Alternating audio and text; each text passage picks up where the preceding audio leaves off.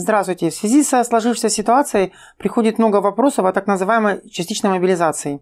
Мы собрали эти вопросы и попросим ответить на них президента Фонда рабочей академии Попова Михаила Васильевича. Здравствуйте. Здравствуйте. Вопрос от Сабрины. Как вы относитесь к мобилизации? Как к необходимому и закономерному процессу или как к крайней мере?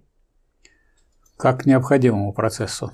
А то, что он необходим, это было ясно это уже давно, после того, как на Украине уже гонялись за законно избранным президентом Януковичем, который отнюдь не, сказать, не был таким, что мы бы очень ему сильно симпатизировали. Он во многом э, шел на поводу у Америки, у Англии других империалистических держав.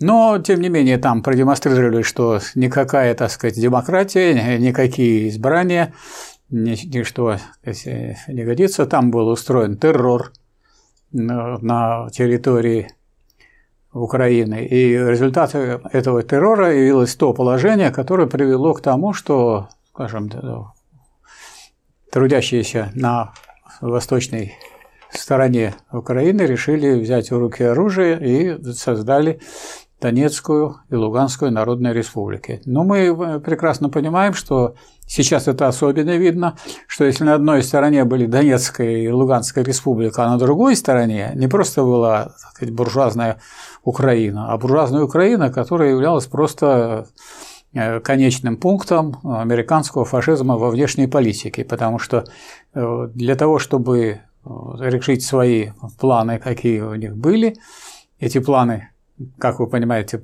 простирается далеко. Планы были такие, как бы вообще расчленить Россию вслед за Советским Союзом, и чтобы от нее кусочки остались, и эти кусочки э, разбрелись бы в разные стороны, и можно было использовать те гигантские ресурсы, которые имеются на просторах России.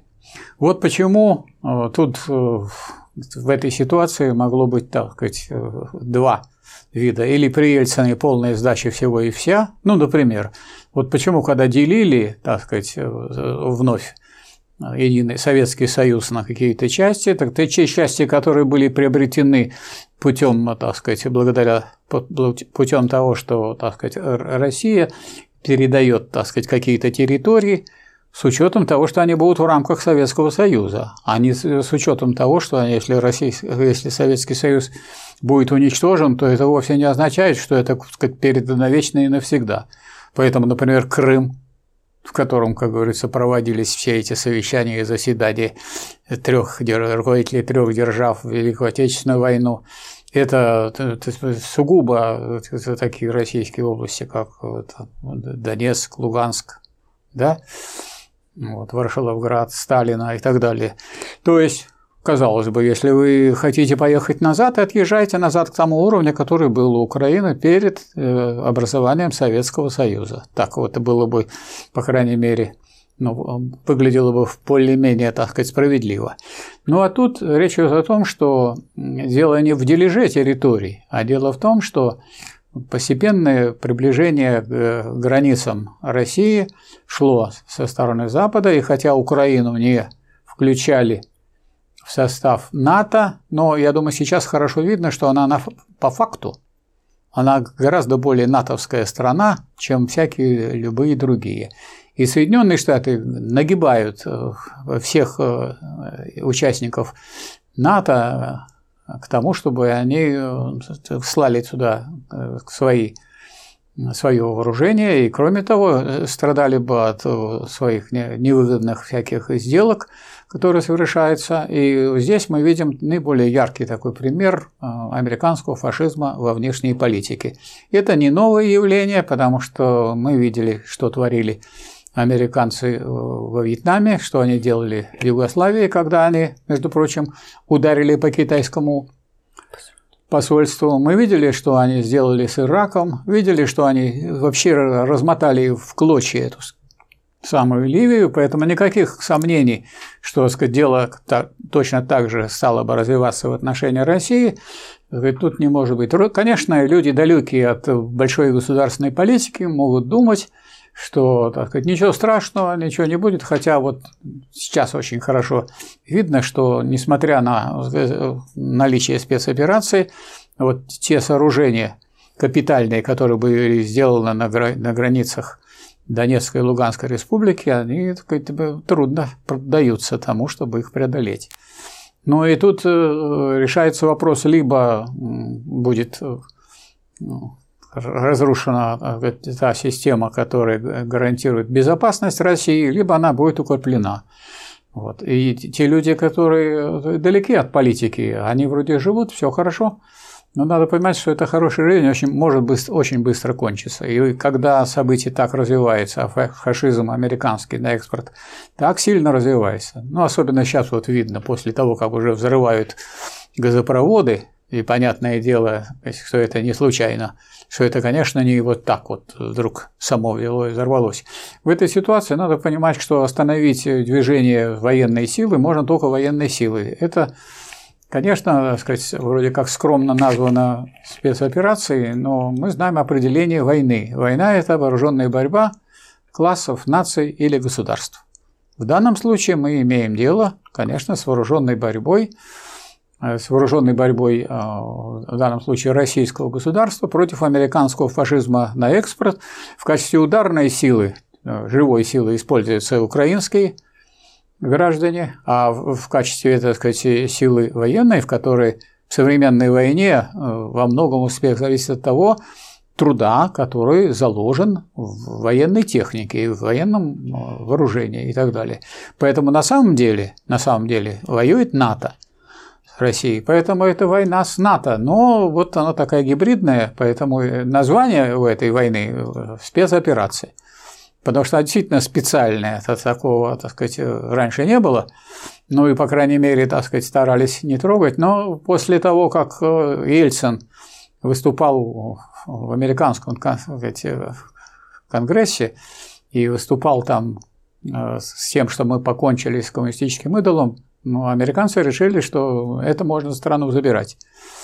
Вот, поэтому тот мирный труд и та обстановка, которая была и есть в России, она на самом деле под большой угрозой. И если какие-то моменты вы пропустите, то потом обороняться, как известно, очень тяжело на некоторых рубежах. Вот вы, наверное, видели, что можно вот на этом рубеже можно остановиться, а вот на этих уже рубежах не остановишься. Если ну, сказать, заберут э, Крым и сказать, уберут так сказать, русский мир от моря. Вот. И дальше останется поставить там только ракеты, которые через 5 минут будут с ядерным оружием уже находиться на, на уровне Москвы. Поэтому опасность очень большая, и тот, кто думает об опасности, тем более, по счастью, люди, которые были в органах госбезопасности и понимают, что это такое, и обладают информацией о том, что готовится и что готовилось. Это требует э, этот процесс остановить и обратить в противоположную сторону, укрепить э, безопасность России. У нас такого другого выхода нет. Если кто считает, что этот выход состоит в том, что он побежал, просто он перебежал в Грузию или убежал он куда-то еще, то, так сказать, это, как вы понимаете, не выход для государства. Вопрос от Михаила. Какие рекомендации Рабочая партия России может дать рабочим, получившим повестки? Рабочая партия России никаких особенных рекомендаций дать не может, потому что Рабочая партия России небольшая организация, она, так сказать, организовала помощь тем товарищам, которые уже так сказать, воюют, и в том числе и тех, которые сейчас мобилизованы. Вот. Э, некоторые члены партии России эти повестки получили и пойдут ну, по мобилизации. Ясно, что таких рекомендаций убегать в другую страну партия давать не может и не собирается.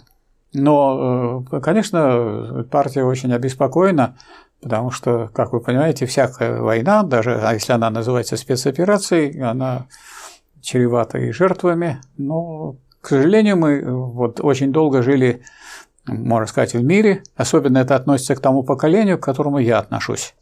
Я 45-го года рождения, родился в феврале, когда война заканчивалась. Вот, и по поводу чего там Зюганов говорит «дети войны». Я вообще-то это, сказать, не с этим не согласен, потому что дети войны – это трупы. А, а я, так сказать, человек, который избежал этой войны. У меня отец инвалид, выезжал, воевал под Сталинградом, мать была здесь в блокаду. Но жизнь нашего поколения, вот того, того, к которому я принадлежу, она была все лучше и лучше и лучше. А последнее время она все хуже и хуже и хуже. А раз она все хуже и хуже и хуже, том числе и в силу международных таких обстоятельств. Ну вот построили, представьте себе, две нитки газопровода, сейчас их э, взорвали. Это же вообще так сказать, понятное дело, что это само собой не бывает. Это в общей картине, и об этом, так сказать, на это намекал, что мы не допустим существования этих ниток.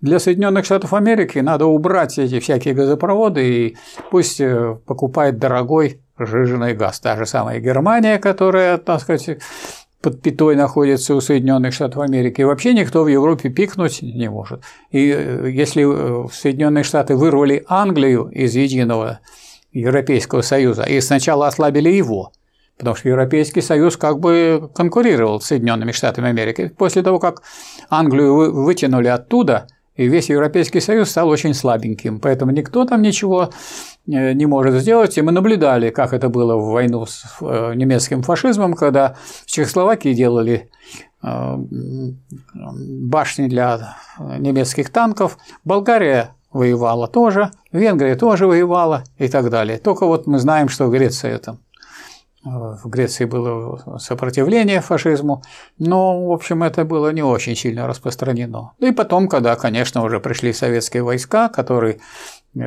понесли очень большие жертвы, тогда вдруг та же самая Болгария, она теперь все она и Чехословакия тоже. Польша только, она все была недовольна, и из-за нее очень много народу погибло из-за того, что они начали там свое выступление до того, как э, подошли советские войска, и советские войска не собирались э, в лоб брать Варшаву, там высокий берег – это огромные жертвы, поэтому надо было идти. Ну, было великое желание, якобы мы, поляки, сами все освободим. Ничего такие поляки делать не могут при, при таком мощном, э, гигантском э, могуществе, которое было у гитлеровских войск. Только вот Советский Союз смог справить. А сколько Сталин не уговаривал того же самого Рузвельта и Черчилля, чтобы они там с 1942 года начиная э, открыли второй фронт. Ну и как они открыли? Они открыли тогда, когда уже видели, что без них Советский Союз разобьет гитлеровскую Германию. Тогда надо успеть к, к этому самому пирогу. К пирогу успели. Вопрос от Юлии Высоцкой. как регулируется вопрос отъезда по мобилизации на предприятии. Сохраняется рабочее место, а зарплата выплачивается как компенсация государством в соответствии со статьей 170 Трудового кодекса? Значит, что касается сказать, рабочего места, оно объявлено, что оно сохраняется. Что касается Э, то есть, если люди снова заканчивается эта спецоперация, они возвращаются на свое рабочее место. Что касается заработной платы, я так сказать, пока не видел какого-то четкого сказать, ответа на этот вопрос. То есть оплата будет мобилизованным, ну, идти не как зарплата, а как оплата военнослужащих. Вопрос от Рустама Вахитова. Не ограничивает ли введенная Путина мобилизация трудовые права, а именно право на забастовку? Никто не ограничивает ваши права на забастовку. Вы без всякой операции не бастуете. Чего вы хотите тут при, притянуть спецоперацию? Ну, вот так вот. Было, были бы права у вас на забастовку, может быть, и спецоперацию не надо было проводить. А пока вы сидели и ждали. А есть э, буржуазия, она, спасибо, что она буржуазно-демократическая, а не фашистская. И на этом спасибо. А рабочий класс пока себя как рабочий класс не проявил. Сколько мы об этом не говорим, сколько мы на эту тему так сказать, не, не ставим вопросов, сколько мы людей не обучаем, думают, что каждый будет поодиночке заботиться сам о себе. Так не получится. Тогда будете э, идти строиться, решать задачи буржуазные. Есть такая задача буржуазная – сохранить буржуазную Россию. Она прогрессивная, потому что лучше буржуазная Россия, чем никакая. Вот и все. Но ожидать здесь какого-то счастливого, прекрасного конца не следует. Вопрос от Ипполита. Прокомментируйте, пожалуйста, угрозу президента Путина применить ядерное оружие. Насколько, на ваш взгляд, это серьезное заявление? У него все заявления серьезные. Это президент. А что? Ну как у президента несерьезное заявление? Даже не, это не мы с вами. Вот сейчас я сделаю вот заявление, и что? Ничего особенного, послушали и сделали выводы, и ваше обращение ко мне тоже Не имеет. А заявление президента да, в такой обстановке, которая есть, конечно, имеет значение. Понятное дело, что некоторых э, не остановишь ничем другим. Ну, например, Соединенные Штаты Америки применяли так, когда не надо было применять ядерное оружие. Применяли? По Хиросиме и Нагасаки. Это они что, по согласованию с товарищем Сталином применяли? Ну, Нет? на Потсдамской конференции этот вопрос обсуждался. Что обсуждался? Что появилось ядерное оружие. Так и... появилось, а вовсе не значит, что, так сказать, было. А кто решение это принимал? Соединенные Штаты принимали вовсе Но не консультируя. независимое суверенное государство. Вот и у нас тоже государство такое Почему же независимое, суверенное, наша российская буржуазия, независимое, суверенное, пусть грозит американской буржуазии. Вопрос от Александра Кондрусева. Какие основные особенности борьбы партии большевиков в условиях империалистической войны? У нас не империалистическая война, потому что для того, чтобы война была империалистическая, надо с обоих сторон иметь две империалистические страны. У нас э, империалистический Запад во главе с Соединенными Штатами Америки и буржуазно-демократическая Россия. Для империализма у нас по меньшей мере не хватает а. вывоза капитала и б. наличия финансового капитала. Потому что финансовый – это банковский, сращенный с промышленным под руководством банкового. У нас вообще банков нет. У нас э, конторы. У нас не, финансируется наша промышленность банками. Как быть, если за невыполнение, за невыполнение гособоронзаказа следует суровые наказания? Ну а как же, да, как же за невыполнение сказать, любого задания, которое государство дает, должно быть суровое наказание. А как же так? Без этого, без этого ничего не сделаешь, не сохранишь ни государство, ни общество, ни страну. У нас даже, вон, посмотрите, так сказать, распущенность э, какого рода, что у нас э, убивают учителей и детей в школах. Это связано с чем? С охраной? Да никак вы просто загородками, сказать, нет. У нас нет смертной казни. Ее, э, так сказать, настойчиво не, не хотят вводить. А должен каждый преступник, каждый убийца должен знать, что он будет расстрелян. И без этого нельзя. Вы не таких, это люди испорченные уже, гнилые, вы их ничем другим не остановите. А их спрашивают, а как вот вы, вот, ну, когда вы 80 человек убили, а как вот вы там остальных 20? Ну, я от этого получал удовольствие. Ну как это все известно? Их по 30 тысяч долларов в месяц платят э, э, э, за содержание этих самых убийц – но и кто это содержит? А содержит вот родители тех детей, которых убили. Так что это совершенно безобразие. И сейчас, вот сейчас, дескать, многие порадуются. Сейчас мы э, ЛНР и ДНР, так сказать, включим в состав России, и тогда и в ЛНР и ДНР уже не будет смертной казни для негодяев, для врагов э, человечества. Ничего хорошего в этом нет. Ну как это так? Это убийца должен знать, что он Э, вот у нас был такой товарищ, пожилой профессор на кафедре, который говорил, что в животном мире нет просто вот взять и убить. Там убивать, потому что это пища. А вот просто чтобы убивать, это даже человек опускается хуже, ниже, чем вообще животный мир. Это, это не люди, и поэтому их не надо держать в человеческом обществе. А вы их будете до конца, он уже там люди, так сказать, погибнут, которые в тяжелых условиях трудятся, а эти все живут и живут до 90 лет, которые, так сказать, да. погубили столько народу. Для них даже термин ввели – гомицидомания. Да. Влечение к убийствам. Да. Вопрос от Пистоны. Ваше отношение к ЧВК «Вагнер»? Значит, если сказать, э, буржуазно-демократическое государство нашло людей, которые за деньги готовы сказать, выполнять те задачи, которые ставит государство, это облегчает э, сказать, судьбу тех, которых приходится просто призывать. Значит, кроме того, что призывает, еще часть людей идет готовые, сказать, э, которые не подвергались бы, может быть, мобилизации, но они тоже в этом участвуют и в данном случае выполняют положительную работу.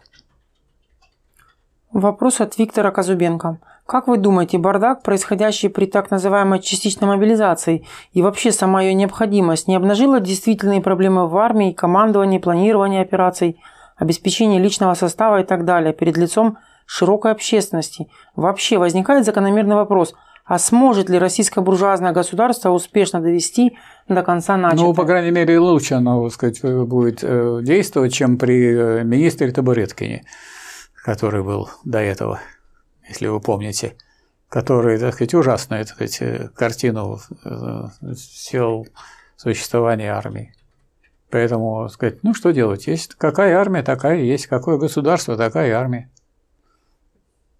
Если нет порядка на производстве и нет законов на производстве, как вы думаете, в армии будут все законы выполняться? Так не бывает. Вопрос от Марии. На ваш взгляд, ждет ли Россию всеобщая мобилизация? Не ждет.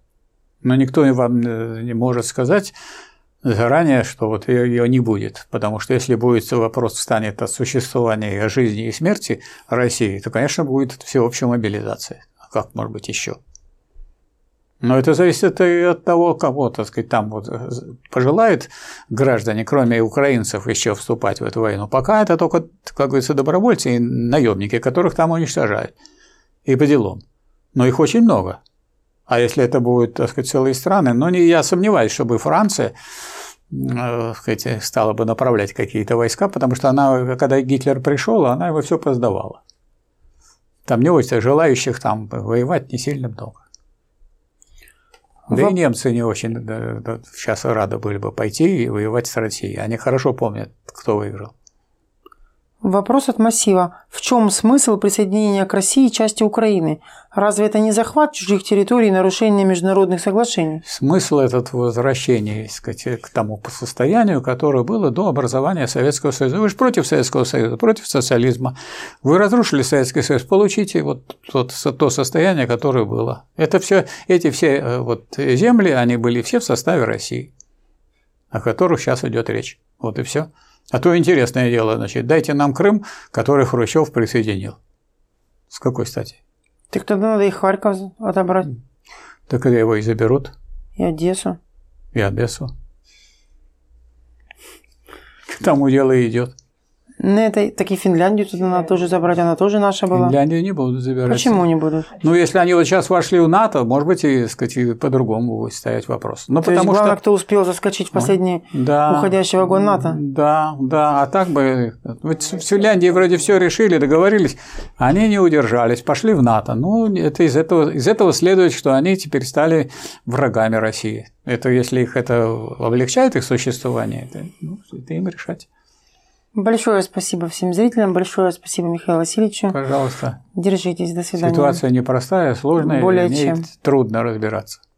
До свидания.